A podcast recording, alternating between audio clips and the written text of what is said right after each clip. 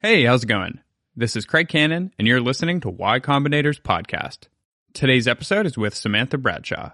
Samantha is a researcher at the Computational Propaganda Project and a doctoral candidate at the Oxford Internet Institute. She's been tracking the phenomenon of political manipulation through social media. You can find Samantha on Twitter at sbradshaww. All right, here we go. So I want to talk about two separate things. So one is the the the responsibilities of these platforms and the responsibilities of governments. And then the other thing is bots, because I think a lot of people hear the word bots, but don't necessarily know what that means. So maybe we should start there and you can kind of contextualize what bots are actually doing right now. And then we can talk about, you know, how these corporations are interacting with their, their users and with governments. Yeah. So w- what, how would you define a bot? Yeah. So, I mean, a bot is essentially just a script or a piece of code. Um, and I mean, bots can do a whole bunch of different kinds of things. Let me start here. Yeah. Um, so a bot, for example, could be a web scraper, like uh, Google's search engine is essentially a bot. And mm-hmm. what it does is it goes out and it crawls the internet in an automated way, um, and then stores information about different pages. And so like that's a really good bot that we need for the internet yeah. because if Google wasn't able to scrape and crawl pages in an automated way, it wouldn't be able to index them and we wouldn't have Google search. Um, other bots, and I think the bots that are being talked a lot about in the media, um, and, and, you know, around all these uh, questions about Russian foreign interference in elections and manipulating the media. Um, these are bots that people design. Um, and they're designed to mimic human behavior in an mm. automated way. So they might plug into Twitter or into Facebook, and then they might um, like, share, retweet a whole bunch of different stories very quickly to give something a sense of popularity. Like, ooh, lots of people are really engaging with this, this content. Um, they might follow people, um, just to again sort of amplify that popularity maybe around a particular person rather than an idea yeah um, some of the more sophisticated bots might actually interact with real people um, so they blend like chatbot technology. Mm-hmm. Um, and you know, we all have been to those customer service pages where the thing pops up at the bottom and says, hi, can I help you today? Yeah. That's not actually a real person. That's another kind of bot, but it uses a lot of natural uh, language mm-hmm. to interact with people. And so that kind of technology can be plugged into some of the bots that we're seeing on social media platforms to actually respond to users uh, in comment threads or um, post like a little comment about a story that's being shared. Yeah. And when did it become clear that governmental agencies or non-governmental agencies were using bots to manipulate manipulate thoughts around politics? Yeah. So I think it, this phenomenon really came into media and public attention during the 2016 election. Yeah. Um, but uh, from some of the research that I've done here at the OII and on the Computational Propaganda Project, we know that these techniques have been experimented with by governments for a long time.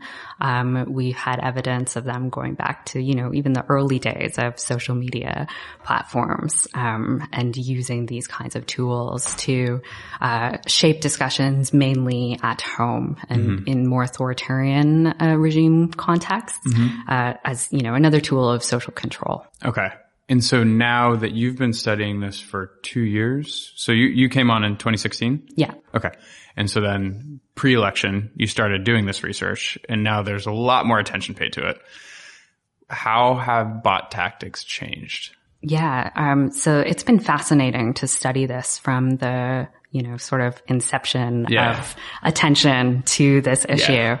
Um, because even when I started this research agenda, um, you know, the whole focus was on Russian interference in the US election. But, you know, I just had this inkling that it was a much broader phenomenon mm-hmm. and, you know, there's more, all kinds of these digital techniques being used that, you know, make use of automation and algorithms and trying to game them to manipulate public opinion.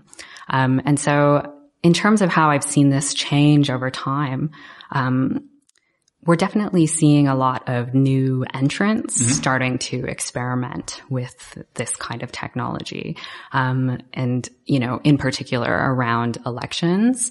Um, usually these new entrants might experiment with some of the more crude bots. So things that might just like, share and retweet mm-hmm. certain kinds of stories or, uh, follow a politician. So they don't really engage with users very much. It's okay. usually pretty easy to tell that these are bot yeah. account. So it's trying to give the algorithm signal to yeah. show that something might be good, a exactly. person or a piece of content. Exactly, yeah. exactly. Um, but they're they're not very sophisticated yeah. with them yet. So um, we're seeing a lot of that uh, evolve over time. We're seeing a lot more um, gaming of the algorithms as well, and more of these kind of sophisticated techniques. So not just um, liking and sharing, but using specific keywords hmm. to get content trending, hmm. to try to get things at the top of Google's uh, search uh, algorithm, trying to get things at the top of YouTube to be recommended next, and trying to get some more of this organic reach and hmm. what you know the search engine optimize optimizers have been doing for decades. You yeah. know, we're just seeing these tools now being applied to politics. And is it breaching into full length content creation at this point? We're definitely seeing content creation, um, especially in more of the, the sophisticated operations. I mean, yeah. a lot of the stuff that's come out about Russia's actions in the US has shown, you know, a lot of content creation. It seems to just kind of be, you know, throwing stuff at a wall and seeing what sticks, but, you know, they're putting a lot of resources into finding out exactly what the buttons are to push in, in society. Okay. And then creating content around those issues. So. Hmm. And so that must be, so is that what's happening with WhatsApp or are these individuals that are just creating content and then getting them, posting them to groups? Yeah, so I, I think it's a little bit of both. On okay. the one side, you do definitely have organized state actors who are involved in creating messages, uh, figuring out what sticks and then spreading them. Yeah. In other cases, it's, you know, just individuals who might have a particular political ideology. Okay. They just want to get messages to spread because, you know, that's what they believe in. Um, other times, you know, there's a whole economic incentive behind getting content to go viral, which is kind of what, you know, I talked about at the beginning. If you yeah. can get people to look at your content, um, on a website, you can generate advertising revenue, the more people that click through. So. Yeah, that's kind of the more pure form of yeah. using bots. uh, so could you contextualize how WhatsApp is being manipulated? Because this is a very non-US trend.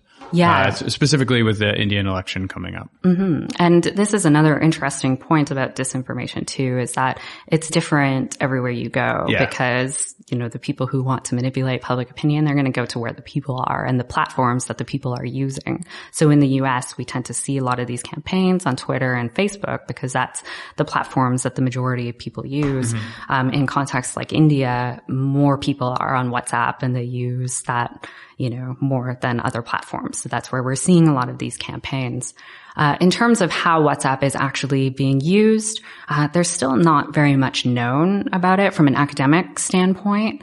Um, just because of the nature of the platform, it's really hard to study because it's essentially a closed platform. You can't actively monitor a lot of the communications yeah. that happen on WhatsApp. There are certainly public groups that you can join and follow, uh, but that doesn't give you like a whole good look of you know what's happening on the platform. And sometimes it can be hard to to find the groups that you need to join okay. to study them and stuff. Uh, but I, you know overall. Um, people, I, I, mean, we looked at uh, WhatsApp in Brazil, for mm-hmm. example, mm-hmm. and um, in that study, we joined a bunch of different groups. Um, we're looking at the kinds of images and the kinds of conversations that were being shared, um, and there were a lot of memes that were being used to pub to push disinformation to people that were in that groups, and mm-hmm. so uh, in that way, it's, you know, kind of similar to So it is kind of like Twitter. the Reddit Pepe sort of stuff we saw in 2016. Exactly. Yeah. Okay. Yeah. A lot of mobilizing images to get people riled up and, you know, getting them to uh, feel certain kinds of emotions. Okay. And so what are other creative forms that you've seen? Cause in, in your recap of what you saw in 2017, you said that there were something like 48 countries you found this being used in, in, in 10 languages or something like that.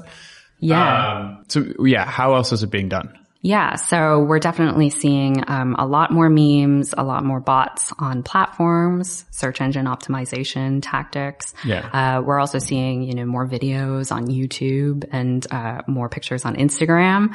A lot of these platforms that haven't necessarily been focused upon in the media, but they're very powerful platforms because um, because of the way that they deliver content. You know, images and video can have a much more powerful effect on our psyche and how we, uh, I guess, digest information.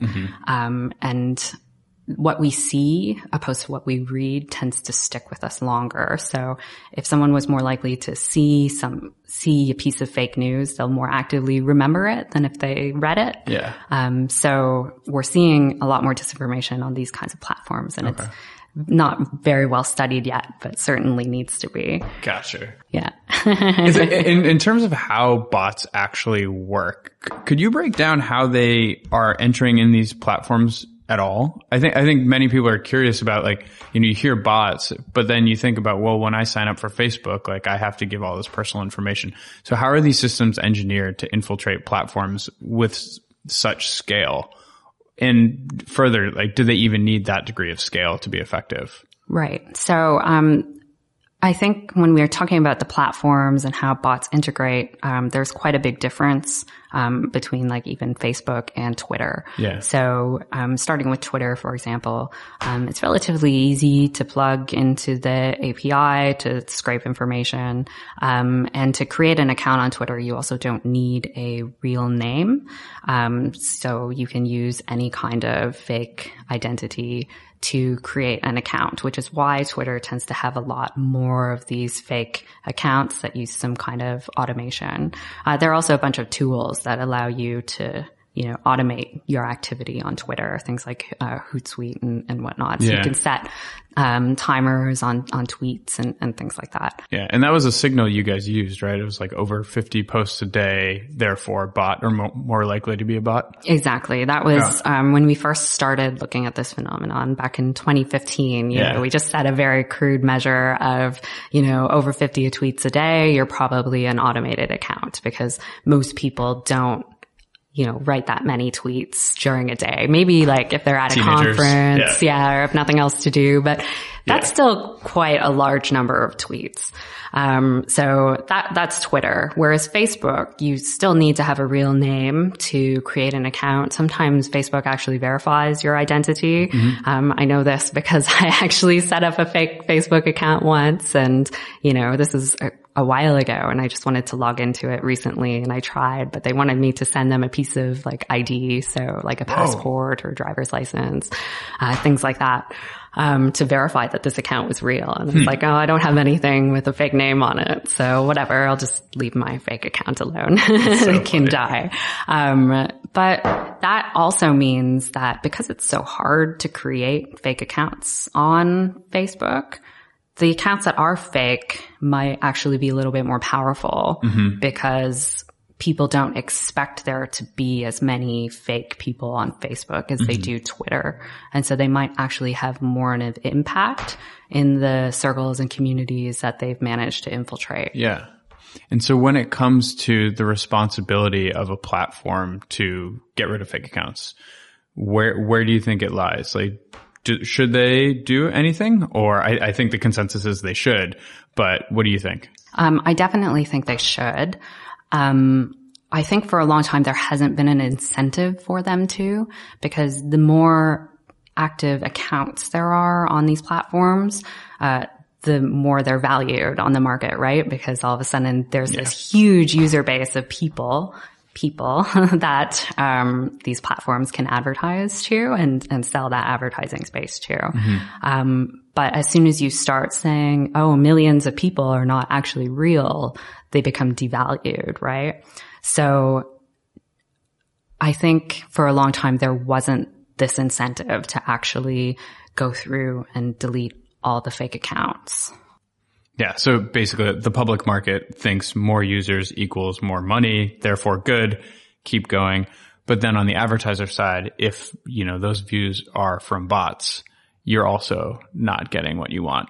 Exactly. And I think this is where it has sort of flipped now because advertisers are starting to realize actually these aren't yeah. real people. So why am I paying this much money to advertise to, you know, a piece of code that's not going to buy my product? Yeah.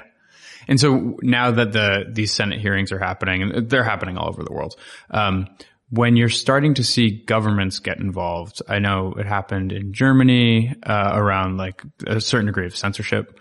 Um, what do you think is the right course of action? Yeah. So, um, I think this is a really complicated problem that has so many dimensions to it. It's yeah. not just, you know, fake news sure, yeah. or that kind of disinformation. You know, we've talked about the, the accounts and how those are problematic. Um, we've talked about foreign interference and like these really coordinated campaigns against governments. Um, there's so many different issues that are kind of connected in this, you know, media manipulation, social media manipulation bucket. Yeah. Um, when governments go after the content of what's being shared, um, I think that's a mistake. I don't think that's getting to the underlying problem uh, that's sort of fueling the fake content or the disinformation to spread or to go viral in the first place.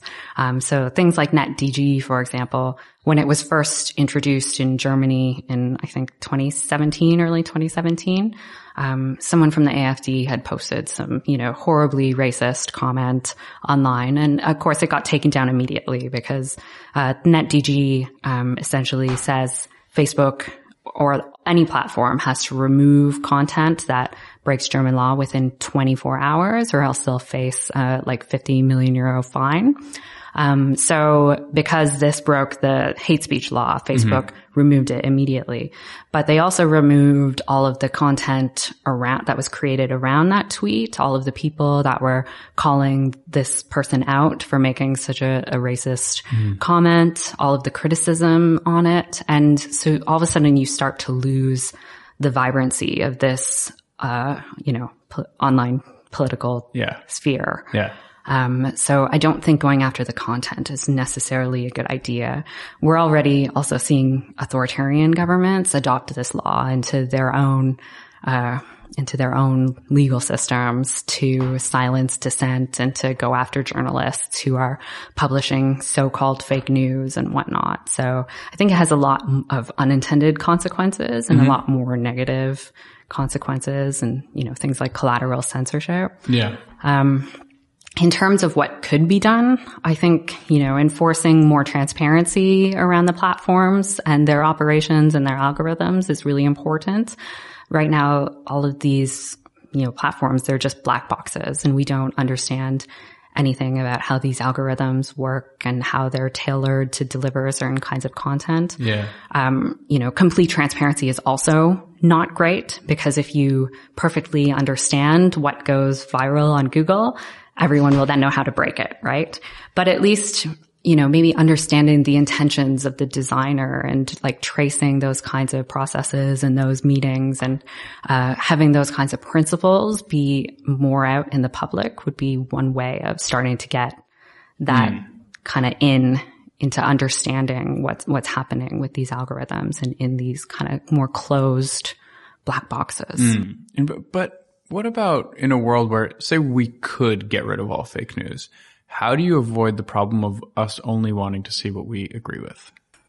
Yeah. I mean, and this is also part of the problem too, because, you know, fake news is not just a digital problem, but it's yeah. one of human nature. And there's a lot of research out there in academia that shows people do select news and information that adheres to their own beliefs, right? It's, it's our, it's the selection effect. Yeah. So, um, that's where things like education and stuff come in, you know, and I know education is often used as the go-to, uh, you know, solution to the problem, but it does have a really important role here in teaching us how to be good citizens and reminding us why democracy is important and why it's important to look at different sources and to be able to negotiate that public consensus with one another.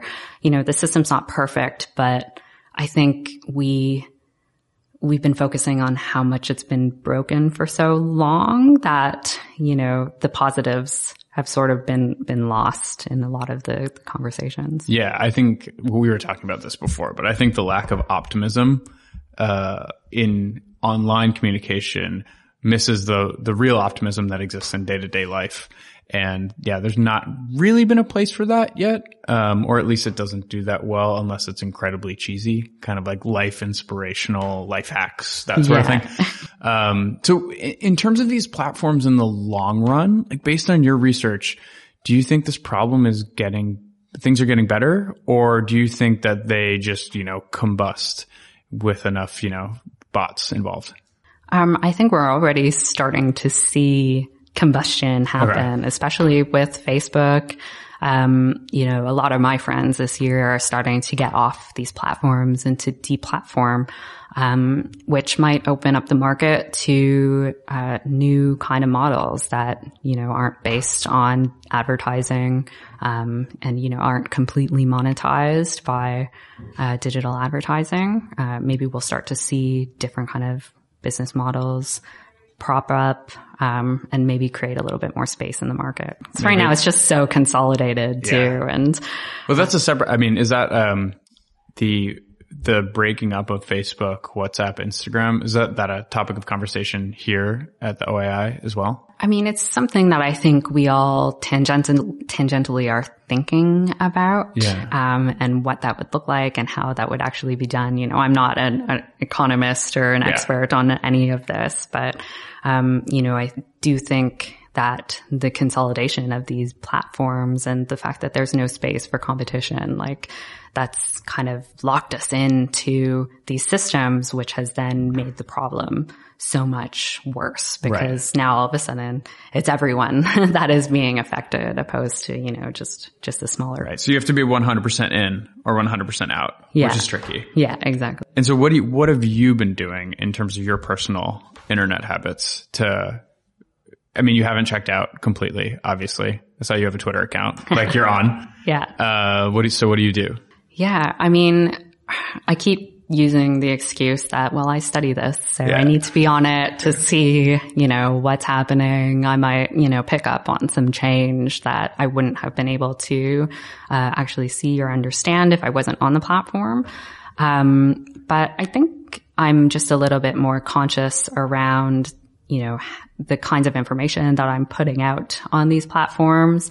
I'm trying to be a little bit more conscious around like apps on my mobile phone and, you know, making sure that I'm restricting access to certain kinds of things, just practicing a lot more, uh, digital privacy and better habits around that. Okay. Anything weird and ultra fringe or just kind of basic good practice? I think I'm pretty, pretty basic when it comes to this stuff. Yeah. I haven't, you know, totally got the tinfoil hat on and, you know, disconnecting everything in, in my life, um, because I'm worried about these issues to that extent. But I do think that, you know, especially these issues around privacy and data collection and how that relates to disinformation and, Yeah. you know, even targeting messages based on the data about me. Like, I think that these are huge, that's another huge bucket of, of problems. Yeah. So And, and the climate here, do you feel it's the same as it is in the States? Because the UK's had CCTV everywhere for quite a while now. Are people more comfortable with that tracking or less comfortable or the, or the same? Um, I think it's probably, I think they're probably the same. Okay. um, you know, a lot of my British friends are still outraged when they find out that, you know, private companies have been doing X, Y, and Z with their data. Um, I think, you know, the difference around what private companies are doing and, you know, what governments do around surveillance, because everyone kind of knows what the government does. There are all kinds of laws that have been passed and, and debated that's a little bit more transparent in terms of what they're collecting, or at least they give the impression, you know, of transparency around that. There's more of a public discussion where I think people are, there's still a shock factor around the fact that Facebook was, you know, storing private phone calls and private messages, um, and, you know, selling that data to other marketers, uh, without, you know, the users knowing. Um, I think the shock factor still exists in that space. Okay. So to go back to the States just a little bit, I know this is happening everywhere, but yeah, I can be a little America centric or US centric. Um, what are your thoughts on what will come of the Mueller report? Yeah. Um, I don't know, to be honest. Um, I hope I, I'm happy that the Mueller report at least uh, brought to public attention um, a lot of the detail around what you know the IRA, the Internet Research Agency, uh, was doing in the U.S. and Yeah. that was a very credible source of information around you know the wide range of techniques, not just the digital, but you know even um, the real world activities that were going on.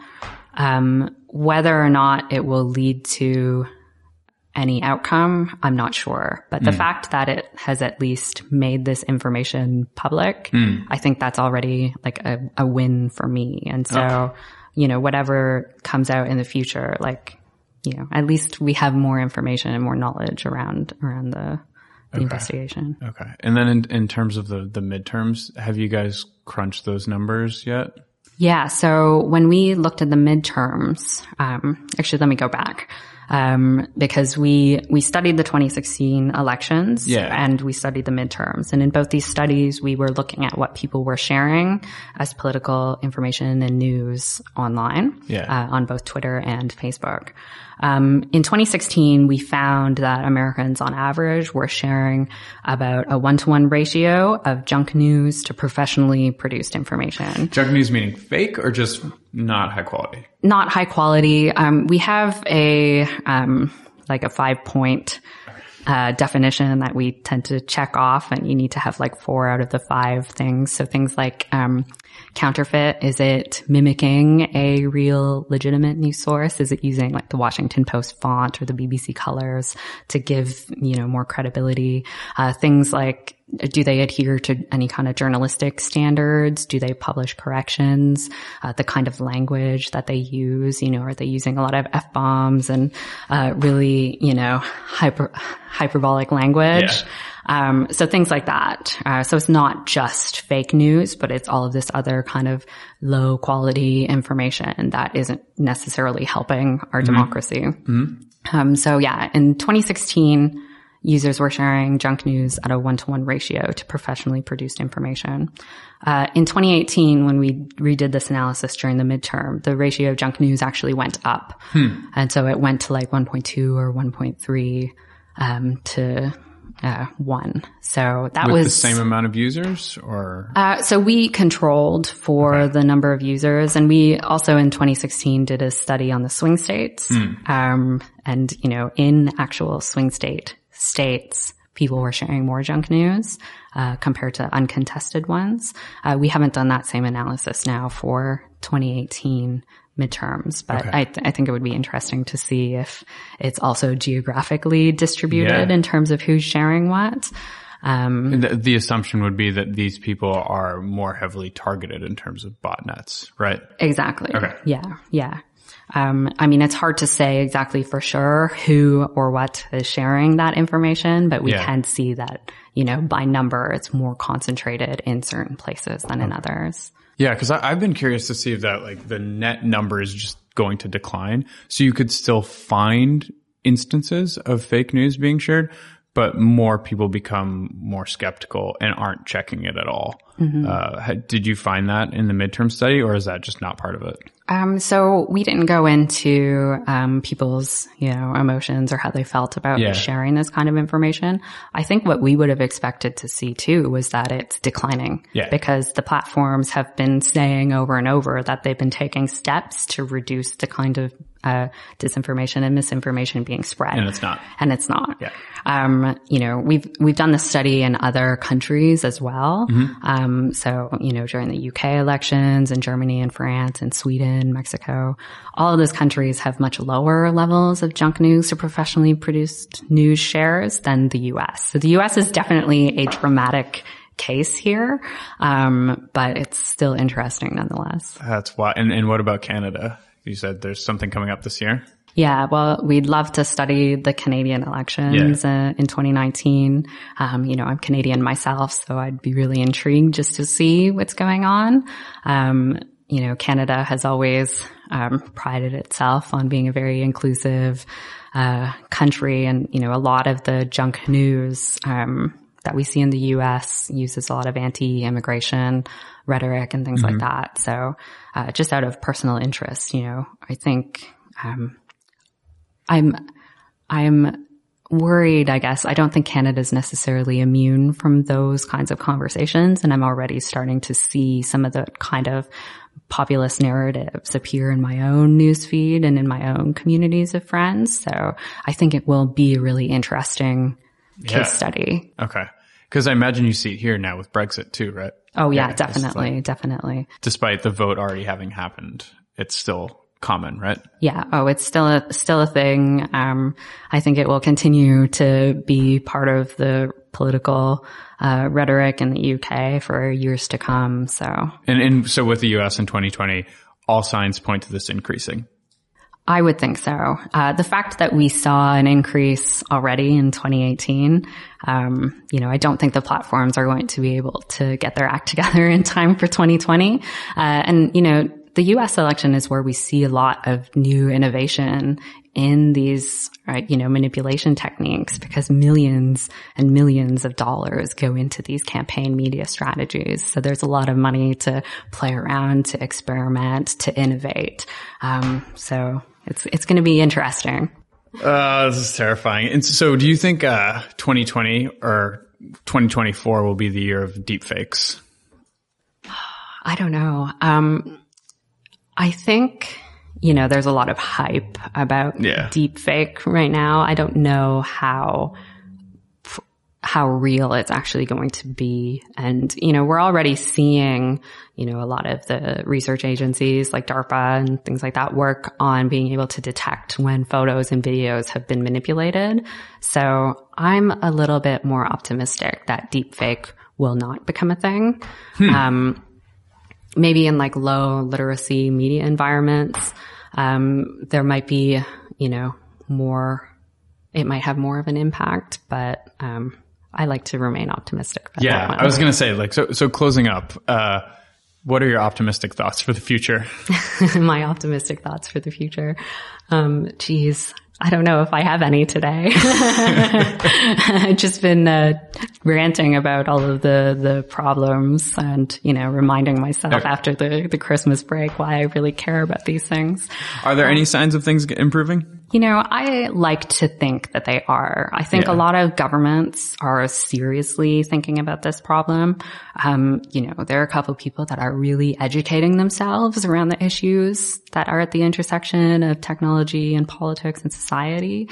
Um, you know, I think a lot of the time policymakers make laws without necessarily understanding the technology. And, you know, there's a big gap there, mm-hmm. but, um, it does make me feel more optimistic when I see, you know, like Senator Warren or here in the UK, we have Damian Collins. They're really on top of their game and taking this in yeah. and thinking really seriously and deeply about what good regulation could look like. That's not going to just break the technology. Um, so, you know, the fact that there is more energy around government regulation and proper government regulation, that makes me feel a little bit more optimistic. So if someone wanted to study what you're studying or try and help this cause, what would you tell them to do? I would just say be nice to each other on the internet, honestly. Wow. um, because I think there's just so much anger in society right now. You know, we're seeing more and more polarization, like especially in the US. Uh, you know, that gap has been widening and widening for the past 20 years. And I think we just need to remember that we're all humans at the end of the day. We might have different beliefs, but that doesn't make us, you know, evil or wrong or terrible people. We need to just be nice to each other and learn to talk to each other again. That's a great point. Yeah. So checking out isn't necessarily a net positive for the community. Exactly. Yeah. Cool. Yeah. All right. Thanks so much, Sam. Thank you. All right. Thanks for listening. So as always, you can find the transcript and the video at blog.ycombinator.com. And if you have a second, it would be awesome to give us a rating and review wherever you find your podcast. See you next time.